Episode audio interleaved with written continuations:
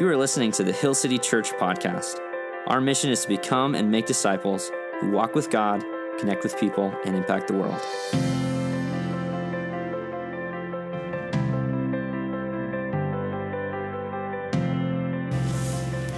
Morning, church. See a lot of fans going this morning. That is a uh, that's a good move. Uh, my name is Josh. I'm the lead pastor here at Hill City Church. I'd love to get the opportunity to meet you. I know we've got lots of newer people around here that haven't met you yet, uh, so never feel bad about coming up and just saying hi, introducing yourself. Uh, that's something I'm eager for.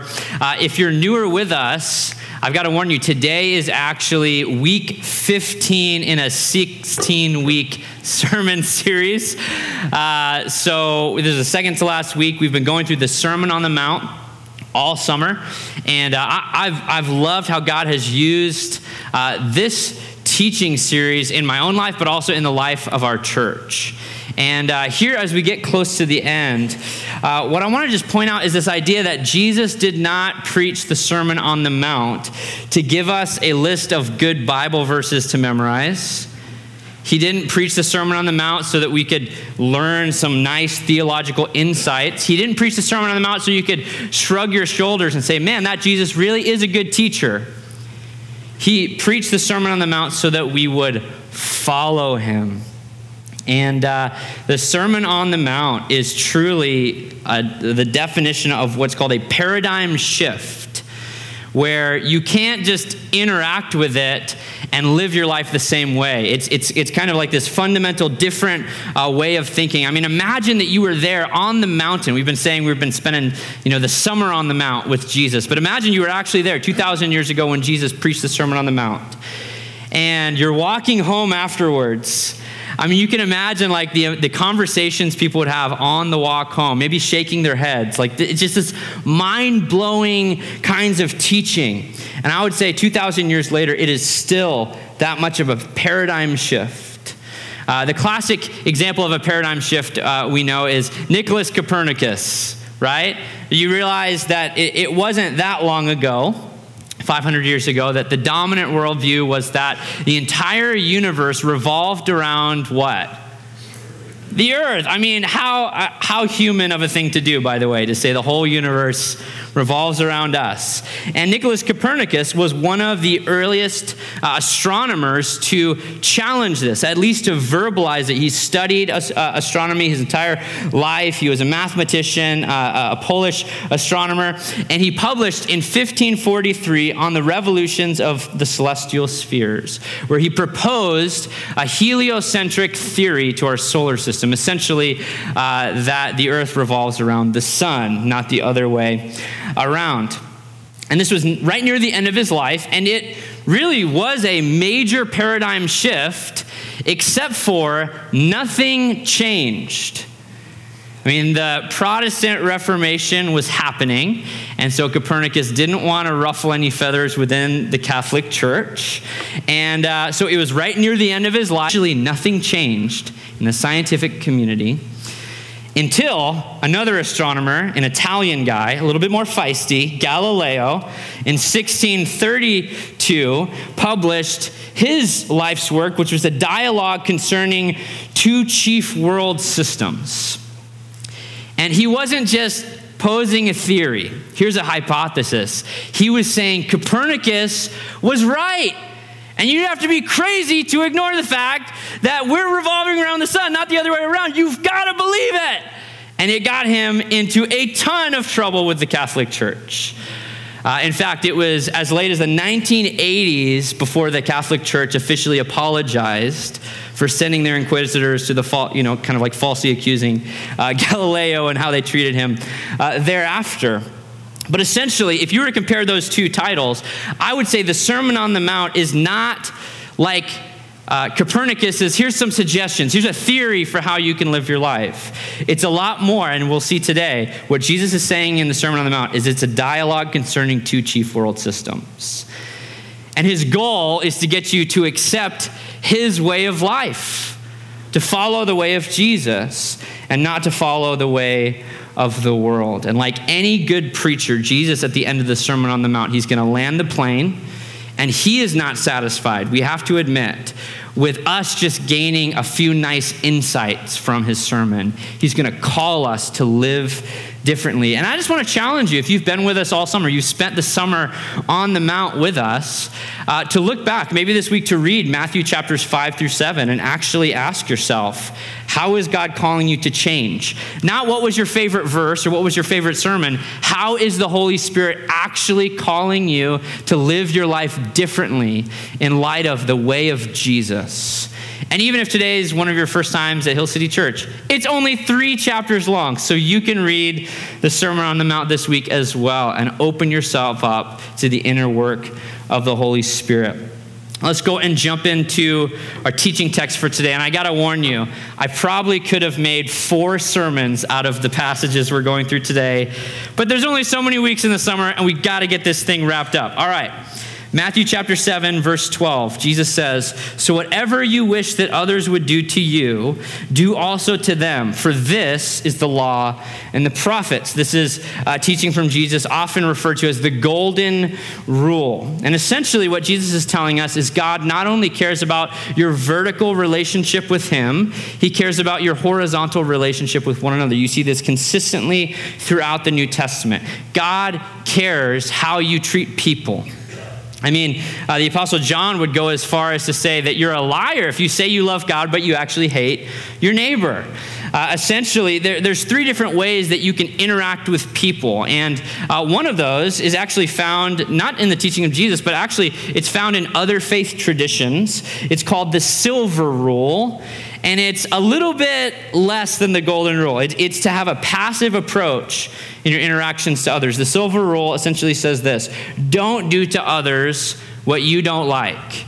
And you can find that in, in many different faith traditions.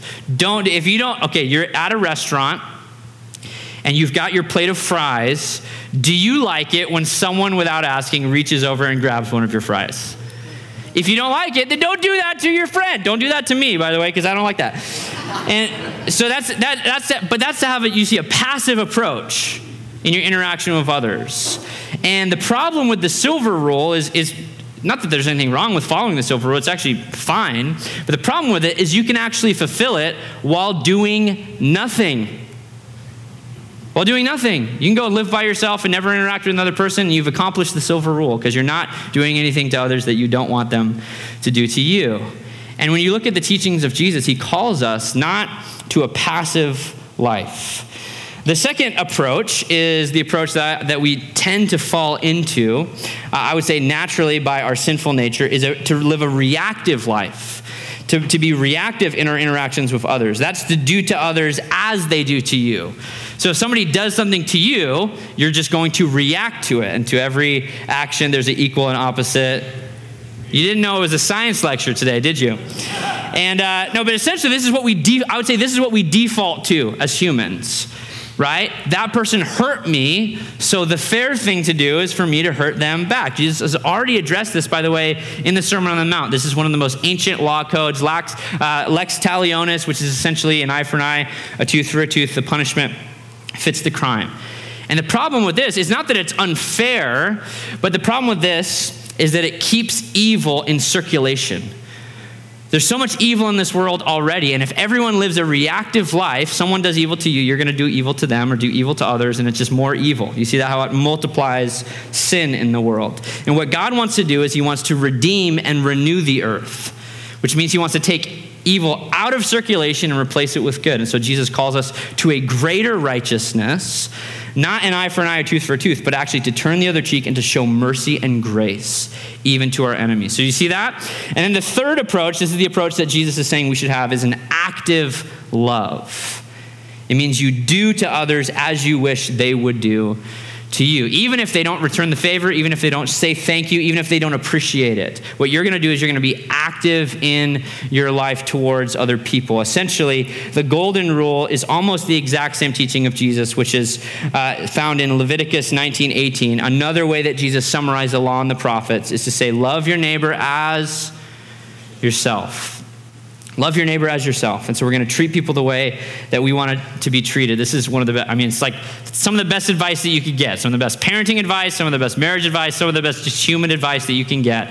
And when Jesus says this fulfills the law and the prophets, what he's saying is instead of giving you a thousand different individual rules to govern every specific situation you find yourself in with people, like the French fry situation. There's not a Bible verse on the French fry thing, right? But instead of doing that, he's going to give you one all encompassing principle to govern our interpersonal relationships. So that's what he means when he says, This is the essence of the law and the prophets. Interestingly, you can divide the Sermon on the Mount up into three sections. And uh, this really is the end of the main body of work, which begins in Matthew 5 17. Jesus says this Do not think that I have come to abolish the law or the prophets. I have not come to abolish them, but to fulfill them. And here in Matthew chapter 7 12, he's telling us what the fulfillment is. But really, everything in between, Jesus is, is uh, the main body of the Sermon on the Mount is the greater righteousness for his followers. So if you have the introduction of the Sermon on the Mount is the Beatitudes, be salt, be light, be a city set on a hill. It's all about our identity as citizens of heaven. The main body of the Sermon on the Mount has to do with the greater righteousness we are called to as followers of Jesus, his fulfillment, his authoritative instructions on the fulfillment of the law. And then the end, which we're about to get into, Jesus is calling for a decision. And he's giving us four different pairs of teaching. I love how Grant Osborne puts it. He says this Jesus, undoubtedly intends that the whole sermon to be an exposition of the true meaning of the whole law as the Torah of the Messiah. That phrase is really important there. The Torah is the first five books of the Bible. It's called the Law of Moses. And what Jesus is doing, remember, Moses went up on Mount Sinai, received the law, and he gave it to the Israelites. What Jesus is doing is he's, once again, up on a mountain, and he's giving not the law of Moses, he's giving the law of the Messiah. This is the way. This is, this is one of the most exhaustive teachings on what it means to be a true follower of Jesus. And so that we see really Matthew 7 verse 12, the golden rule is the end of the main body of work, and we're going to move into the conclusion of the sermon. Not to be confused, this was not the conclusion of my sermon. This is we're going to get into the conclusion of the Sermon on the Mount. And we're going to, uh, we've got a lot of ground to cover, but we're going to look at four different pairs, different contrasting pairs, three of them today and one next week. Two ways, two trees, two followers, and next week, two foundation. So if you're taking notes, that's a helpful way to think through these passages. Matthew 7 13, Jesus continues. He says, Enter by the narrow gate, for the gate is wide and the way is easy that leads to destruction, and those who enter by it are many. For the gate is narrow and the way is hard that leads to life, and those who find it are few. If you're taking notes, this is the first pair. Two ways you have life or death. There's two ways that you can live your life, and these two ways are essentially the way of Jesus and any other way, the way of the world. I mean, it's kind of this idea that there's lots of different ways, there's lots of different paths that, that you might walk in life, and according to Jesus, there aren't. There's only two. You can live life the Jesus way, according to the kingdom of heaven, or you can live life any other way. And the difference is, is stark and staggering. It's the difference between life and death. There's a different starting place, there's a different pavement, there's a different crowd, and there's a different destination. And what I want to do is I just want to contrast these two different ways for you. Let's start with the way of Jesus. The way of Jesus begins with a narrow gate. A narrow gate, that's the entry point. The way of Jesus is exclusive to those who put their faith in him. In John 14, 6, Jesus says, I am the way and the truth and the life. No one, how many people? No one comes to the Father except through me. You don't get much more exclusive than that. The claims of Jesus Christ are by definition exclusive. He claims that his way is the only way. That's what it means to have the narrow gate. The, the second characteristic of the way of Jesus is it's a difficult path. It's a difficult path. Uh, Jesus in John 16 33 says, In the world you will have tribulation. Not you might, but he says, You will, but take heart, I have overcome the world. And I know this is kind of shattering the American dream for so many people in the room, but Jesus is not trying to sell us on the gospel by promising us comfort or success or health or wealth or any of those other things. He's not trying to bait and switch. He's very honest about the fact that if we follow him, we're going to be walking a difficult path. And part of the difficulty of following the path of Jesus is there are rules to follow. There, there is an actual way. And have you ever had that where you're, you, you've got Siri giving you directions, right? And she says you got to turn this way, and you're like, I know a better way, you, and it takes you like two hours out, you did, right? In our lives, what we like to do is we like to maintain control. We have a difficult time releasing control to Jesus as Lord. And part of the difficulty of the path is that Jesus is going to say, No, you need to follow my way. You need to follow my directions for how you live your life. There's difficulty from spiritual warfare. The moment that you declare Jesus as Lord, the enemy declares war on you. And so we're entering into spiritual warfare. And there's also difficulty. I think Jesus maybe uh, primarily is thinking about the difficulty to his followers who would face persecution and resistance from hostility in this world. So I don't want to try and oversell it to you that it's, it's going to be easy. And then the third characteristic of the way of Jesus is it's a small crowd. You look about, you, you look around you, and there's so many more people who are following the way of the world. Jesus in Matthew 22, 14 says, For many are called, but few are chosen. And the point of that teaching from Matthew 22, it's Jesus has just told the parable of the wedding feast. The point of that parable is not that few are chosen, the point of the parable is actually that many are called. This isn't that, that, that God only loves a few or that Jesus only died for a few. We know that God so loved the the whole world. So, so God desires every one of his creation to be drawn to a knowledge of the truth and to be drawn to repentance and a genuine faith in him. If you read Matthew 22, and I would encourage you to do so, the parable of the wedding feast, Jesus tells this story where the king, supposed to be him, is throwing a feast, which is basically the kingdom of heaven, right? It's a party. And he's, he keeps trying to invite people, but people keep declining. He's like, why would you decline? This party is off the chain, right? The kingdom of heaven is where you want to be. And so he keeps sending out his, his servants with mess- messages to invite people. And at the end of the parable, basically, he's like, listen, go invite literally anyone you find. Go to the streets, go to the corners, shout it from the mountaintops, tell everyone they are invited. But at the end of the parable, only a few decide to the terms of entrance. Only few want to enter through the narrow gate required to be a part of the kingdom of heaven. So there's a narrow gate, it's a difficult path, and it's a small crowd. I'm not overselling it, am I? It's, it's, it's really like Jesus is being very honest, brutally honest with what it means to follow him. But look at the fourth characteristic, and I believe the fourth is the most important one. It ends in life. It ends in life. The destination is of paramount importance.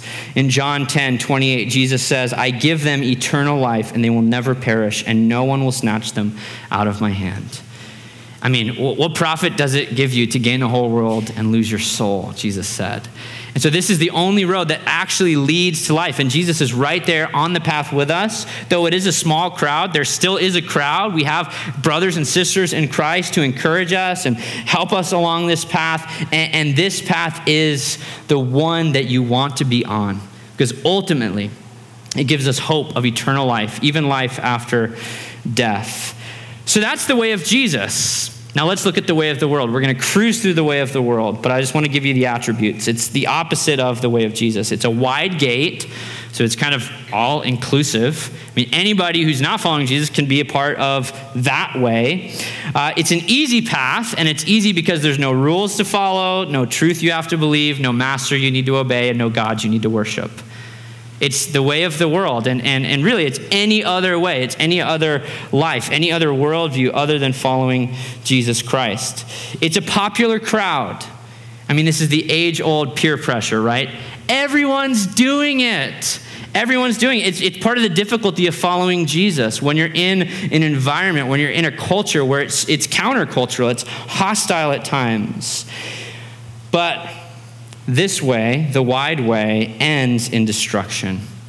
And I would just say this to you it doesn't matter how inclusive or easy or popular the way that you live life is if it ends in death.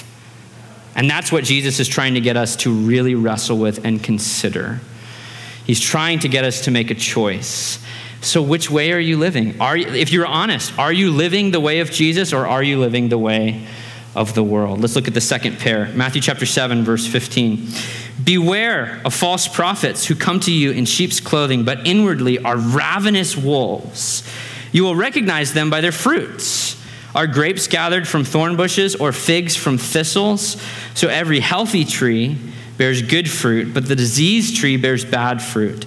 A healthy tree cannot bear bad fruit, nor can a diseased tree bear good fruit. Every tree that does not bear good fruit is cut down and thrown into the fire. Thus you will recognize them by their fruits. Jesus is, is using that judgment talk. The second pair that we're going to look at is two trees. You have a good tree and you have a bad tree, a, a healthy tree, a diseased tree. And the trees are meant to represent teachers two different kinds of teachers. And if it helps, you can also write down that the, the difference between these two uh, teachers is true or false. And uh, really, the point that Jesus is, is really asking us to wrestle with is be careful who you listen to. Be careful who you listen to. You can put me under the microscope if you want. As I, I described uh, these qualifications of the voices that you allow into your life. We live in a world of podcasts and YouTube and blog posts and social media.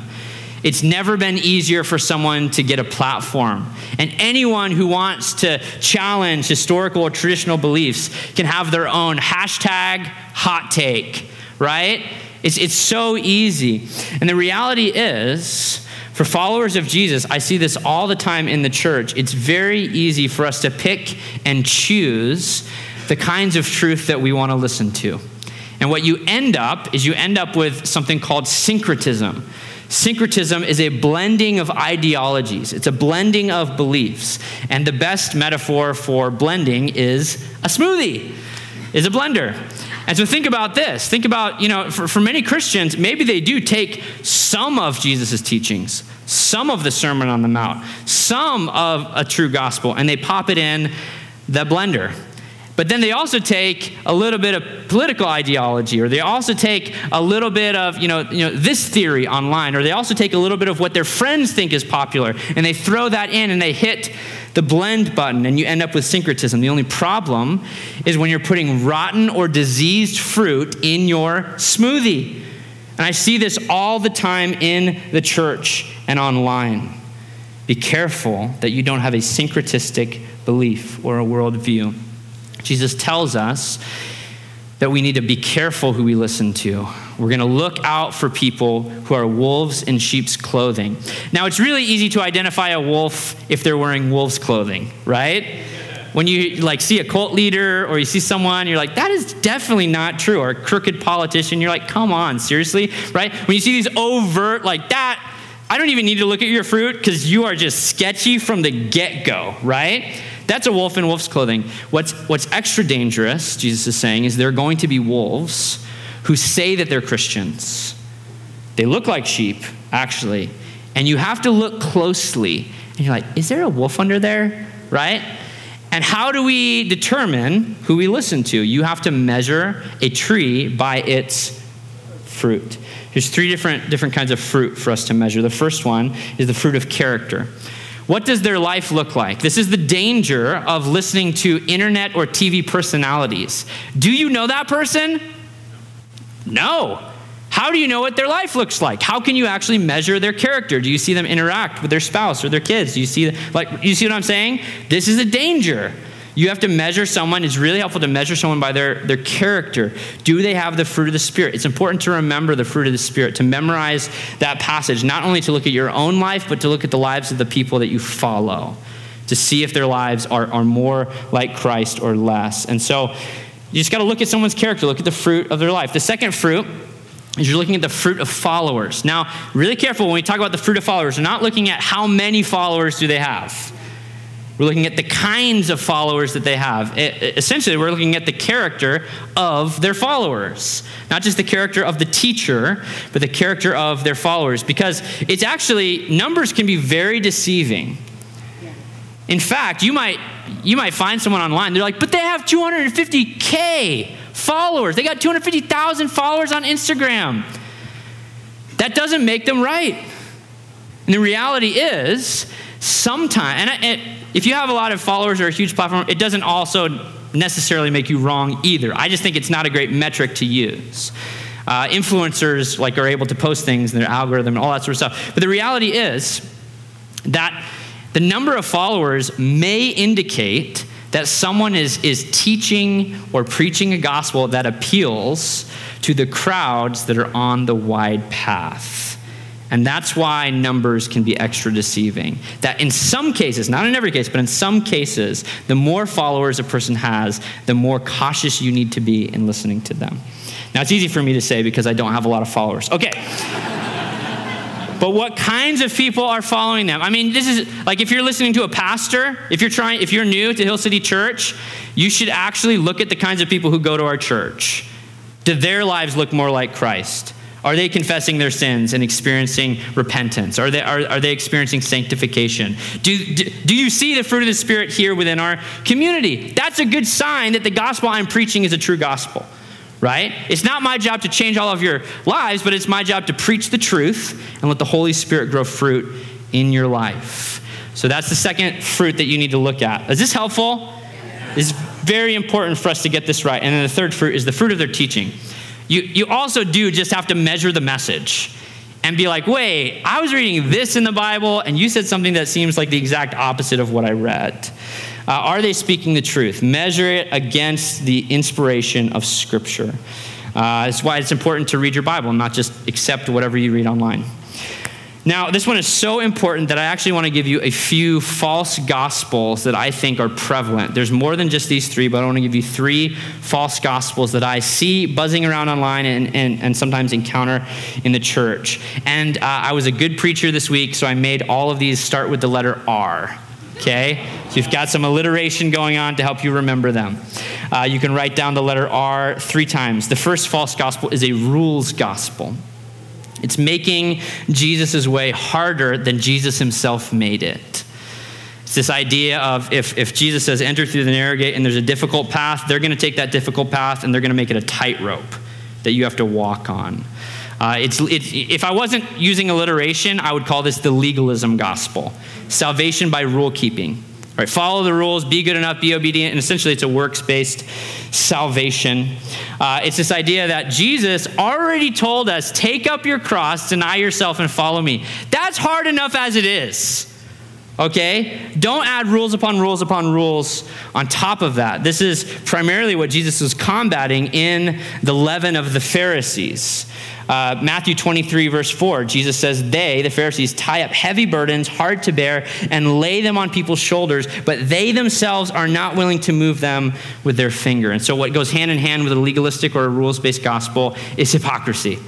That you'll see a teacher who has this really strict teaching, and if you do look at the fruit of their character, their life looks absolutely nothing like the message that they say. They need to practice what they preach. It's the first false gospel.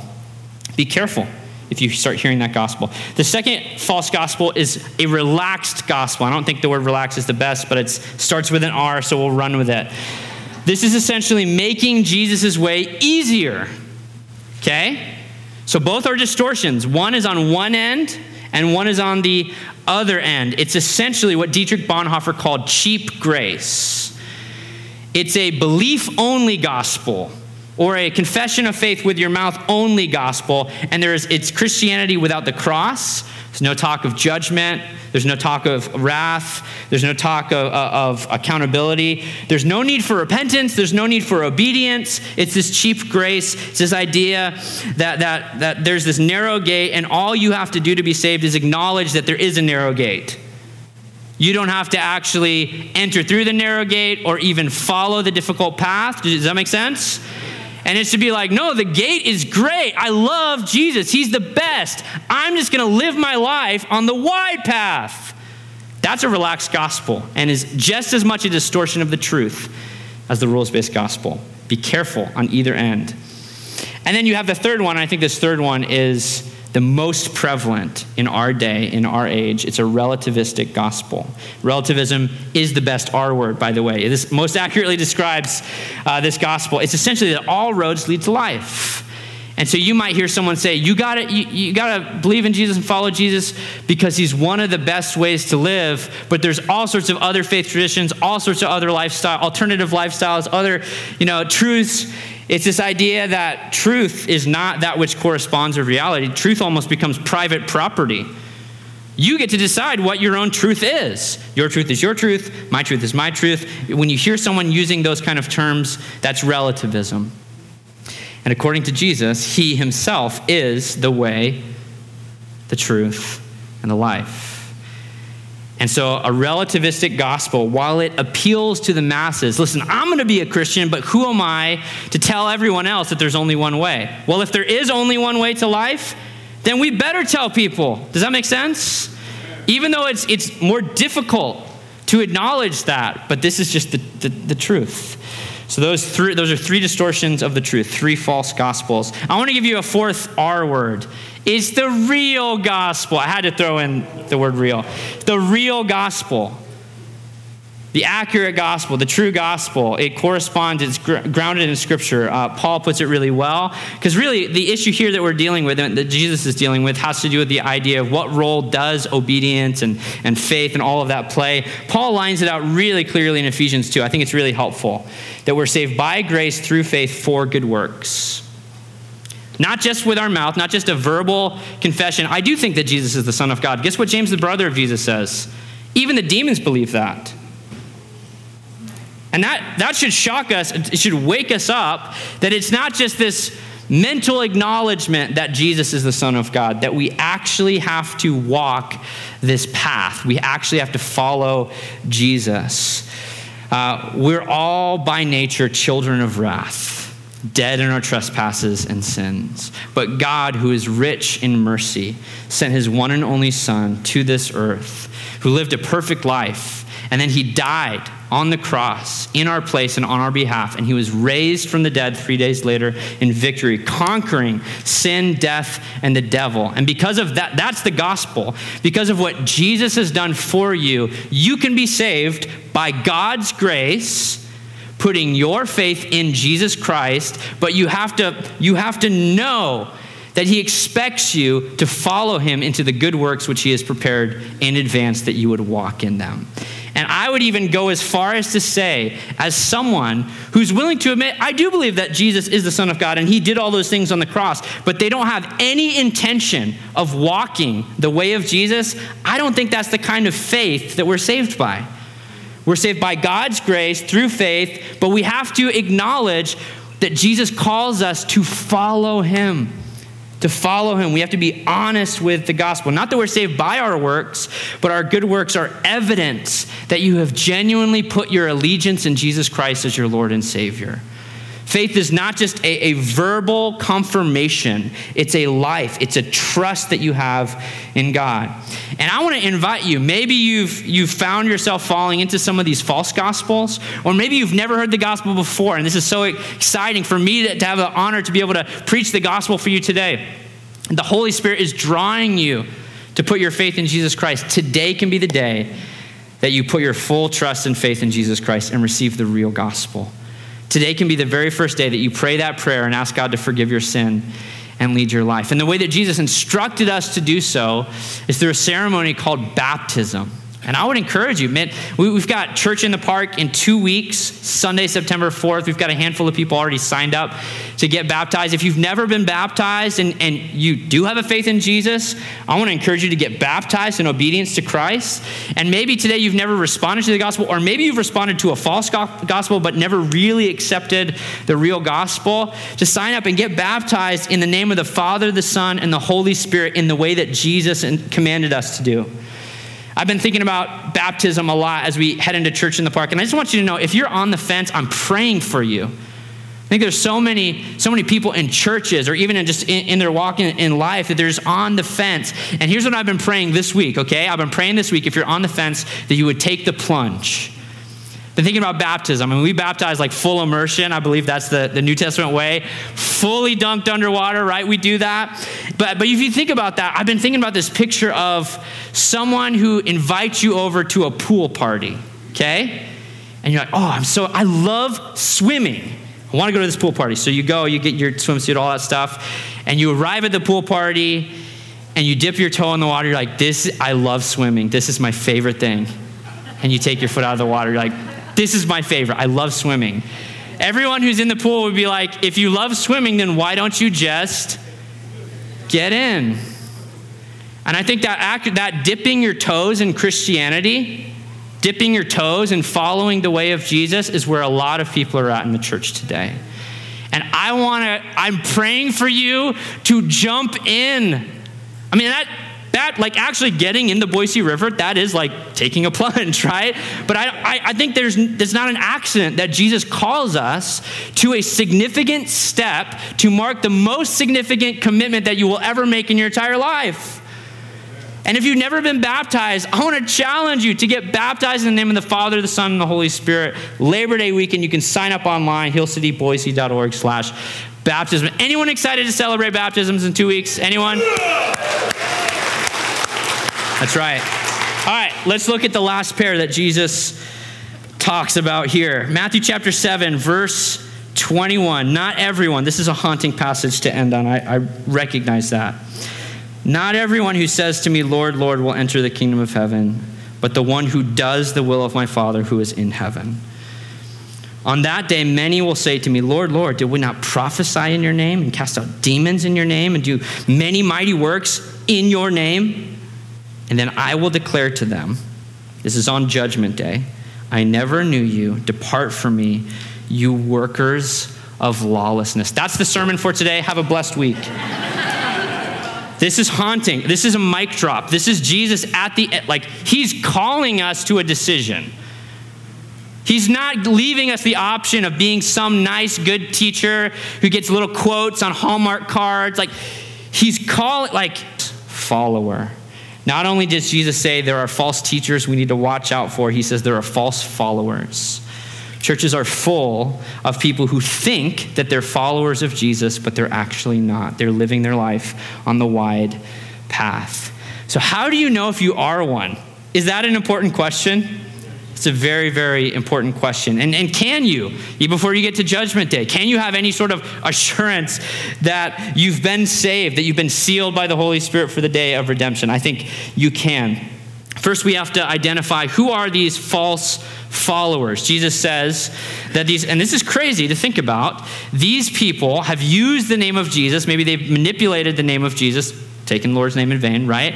In order to prophesy, cast out demons, and perform many miracles. I don't know about you, but I'm a vocational pastor, and I have, to this day, this might change, I've never cast out a demon, okay? So if you look at the resume of some of these people, they've actually done some pretty impressive things for the sake of, you know, the name of Jesus. But their problem is they think that the works that they've done, and I don't think it's a mistake that the works that they are doing are outward evident, like applause of man type works. Remember what Jesus said about practicing your righteousness in order to, to be seen by men? What does he say about that in Matthew 6? They already have their reward. There's no eternal reward waiting for someone who's only in it for the applause of man. I, I think that's kind of the clues us in a little bit on the motives in the heart of these false followers. So they're they're doing these outward impressive like things, and I would just say this to you. Going to church on a Sunday doesn't save you. Giving money to a church doesn't save you. Singing, singing a, song, a worship song doesn't save you right? Even serving on a volunteer team, which, by the way, we'd love to get you plugged into a volunteer serving team. Resumes, their problem is yes, they're doing things for God, but they've never actually placed their full faith in Jesus Christ. And I think what you would see if you were to identify the lives of these people is you would look underneath the surface and you would see a deep level of hypocrisy. Douglas Sean O'Donnell puts it like this They list, these false followers, the gifts of the Spirit, but not the what? The fruit of the Spirit. They boast of great religion, but not true religion. I think we have to be really careful about getting really caught up in the gifts of the Spirit and the outward works and all these sort of things. And, and Jesus, He calls us to follow Him. He calls us to obedience. He calls us to, to do good works. We're not saved by those good works. That's why we can't confuse these things. Don't put the cart before the horse.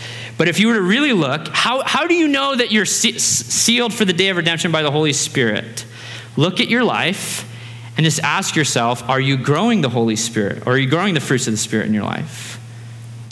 Have you actually put your faith genuinely in Christ Jesus as your Lord and your Savior? And you're doing your best to walk by the Holy Spirit every single day. And when the Holy Spirit convicts you of sin, you're going to be obedient, you're going to confess, you're going to be restored and reconciled. Those are the kinds of things. And if you look at your life and you be like, yeah, that's me. I have a genuine faith in the accurate picture of Jesus Christ as the Son of God. I'm going to be obedient to what the Holy Spirit calls me to, and, and, and I'm going to grow the fruit of the Spirit. He's going to grow that fruit in me. Then you can be certain that you are on the path that leads you towards life. So I, I hate to like scare, like scare you, like you might not be a Christian and send you out here for the week. But the reality is, there are things that if you look at the way of Jesus, if you're following the way of Jesus, then you're on the path that leads to life. But we know, I think we all know when we're doing things to be seen, or we're doing th- we're, we're even using or manipulating God's name, and we think that somehow that obedience to Jesus in some areas makes up for disobedience overall. And I would be really, really cautious if there's areas of your life maybe even the majority of areas of your life, don't think for a second that good works in some areas are somehow scrubbing out the sin or the disobedience in other areas of your life. So here's the point. The point I think that Jesus is making here, and this is pretty much the point of our church follow Jesus with, everyone say it, everything.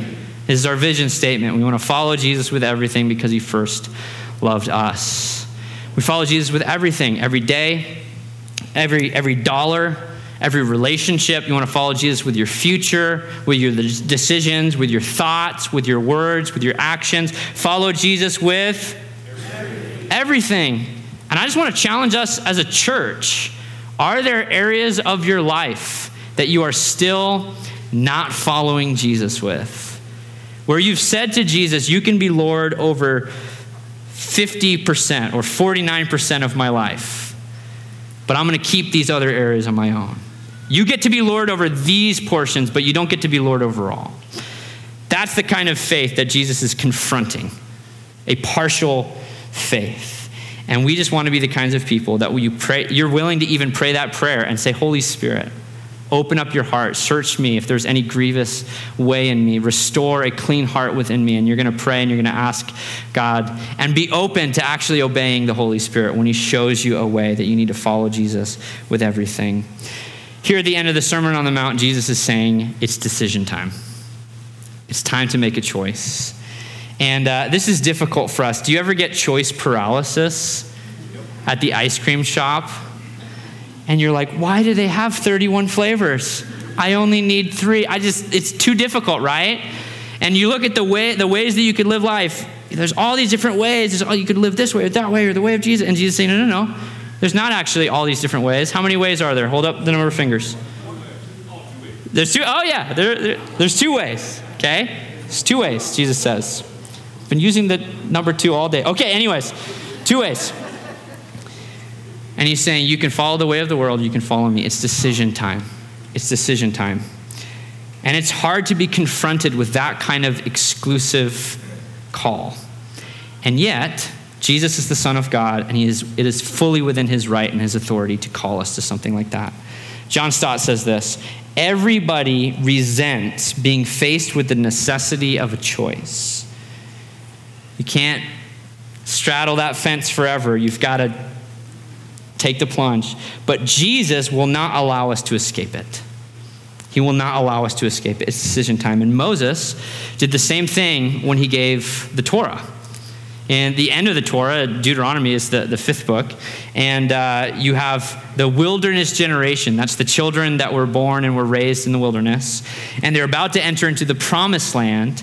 And Moses has this beautiful speech in Deuteronomy 30, verse 19, he says this I call heaven and earth to witness against you today that I have set before you life and death, blessing and curse.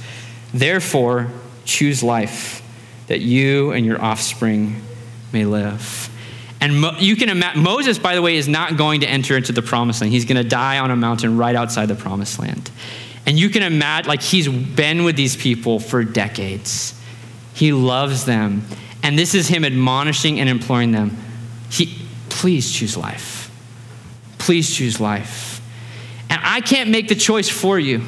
No one in your life can make the choice for you. Every single one of us must decide to enter through the narrow gate, to walk the difficult path, to eat fruit from a good tree, to bear good fruit, and to live like Jesus is Lord. Let's stand and worship.